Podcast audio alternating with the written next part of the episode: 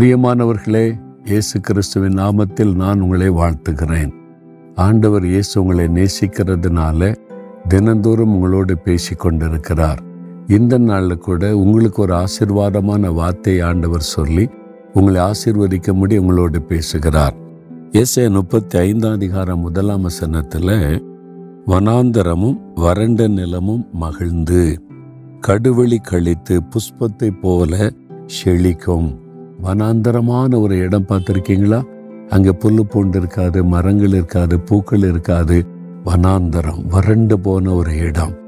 சிலர் சொல்லுவாங்க, என் வாழ்க்கையே வனாந்தரம் ஆகி போச்சுங்க, அதாவது ஒரு செழிப்பும் இல்லை, ஒரு சந்தோஷம் இல்லை, மனமகிழ்ச்சி இல்லை, ஆசீர்வாதம் இல்லை, ஒன்றுமே இல்லாத வறண்டு கிடக்கிற பூமியை போல வனாந்தரம் ஆகிவிட்டது அப்படி சொல்கிற ஆட்களை பார்த்துருக்கீங்களா? நிறைய பேருடைய வாழ்க்கையில் அதுதான். ஆனால் இயேசு என்கிற ஜீவ நதி உங்கள் வாழ்க்கையில் வந்துட்டா வனாந்தர வறண்ட நிலமும் மகிழ்ந்து களி கூர்ந்து செழிப்பு உண்டாகிவிடும்.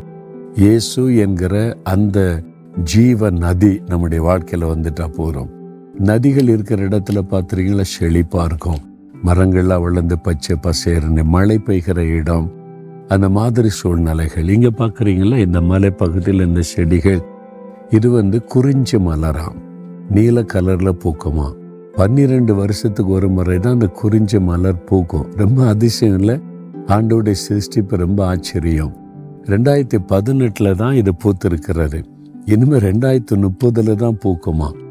இந்த இடமெல்லாம் அந்த இந்த மலை முழுதுமே அப்படியே நீல கலரில் இந்த குறிஞ்சி மலர் பூக்குமா. இந்த செடி ஆண்டவர் சிருஷ்டிக்கும் போதே பன்னெண்டு வருஷத்துக்கு ஒரு முறை நீ பூ பூக்கணும்னு சொல்லி சிருஷ்டித்த கரெக்டாக அந்த பன்னெண்டு வருஷத்துக்கு ஒரு முறை தான் அது பூக்குமா. ரொம்ப ஆச்சரியமான ஒரு காரியம் தானே. சிருஷ்டி கத்த ஆச்சரியமான தேவன். அவர் தான் சொல்லுகிறார், இப்போ உன் வாழ்க்கை வறண்டு கிடக்கிற பூமியை போல வனாந்தரமாக இருக்கலாம், உன் வாழ்க்கை செழிக்கும், நான் அதை செழிக்க பண்ணுவேன் என்று ஆண்டவர் சொல்கிறார். உங்கள் வாழ்க்கையை செழிக்க பண்ண சிலுவையிலே தன்னை பலியாய் கொடுத்தார், தன் ரத்தத்தை சிந்தினார். நீங்கள் விசுவாசித்த அந்த இயேசுக்கு உங்களுடைய வாழ்க்கையில் இடம் கொடுத்துட்டா வறண்டு கிடக்கிற உங்களுடைய வாழ்க்கையின் பகுதிகள் செழிப்பாய் மாறுவதை நீங்கள் பார்ப்பீங்க. ஒரு சமயம் வெளிநாடு ஒன்றுக்கு ஊழியத்துக்கு போயிருந்தோம். ஒரு சகோதரி வந்து மிகவும் அழுதார்கள். நான் ஒருத்தரை நம்பி, எங்கள் அப்பா அம்மா எனக்கு கல்யாணம் பண்ணி கொடுத்தாங்க, அவரை நம்பி வெளிநாட்டுக்கு வந்தால் அவர் வேறொரு பெண்ணோடு வாழ்ந்து கொண்டிருக்கிறார், என் வாழ்க்கையை வனாந்தரம் ஆகிவிட்டது, எல்லாம் முடிஞ்சு போச்சு என்று சொல்லி அவள் கண்ணீர் விட்டு அழுதார்கள்.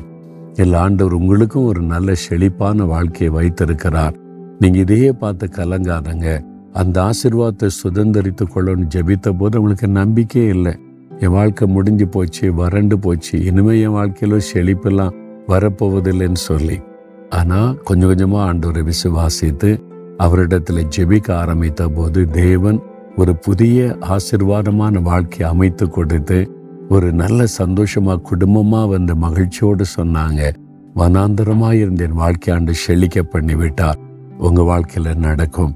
இன்றைக்கு சோர்ந்து போய் நீங்கள் நம்பிக்கை இழந்து எல்லாம் முடிஞ்சு போச்சுன்னு நினைக்கிறீங்கல்ல, ஆண்டவர் செழிக்க பண்ணுவார். இப்போ நம்ம ஜெபிக்கலாம். ஆண்டவரே, இந்த வாக்கு தத்தத்தின்படி என் வாழ்க்கையில் இருக்கிற இந்த வனாந்தரம் செழிப்பாக மாறணும், என் பிள்ளைகளுடைய வாழ்க்கையில் இருக்கிற வனாந்தரம் செழிப்பாக மாறணும்.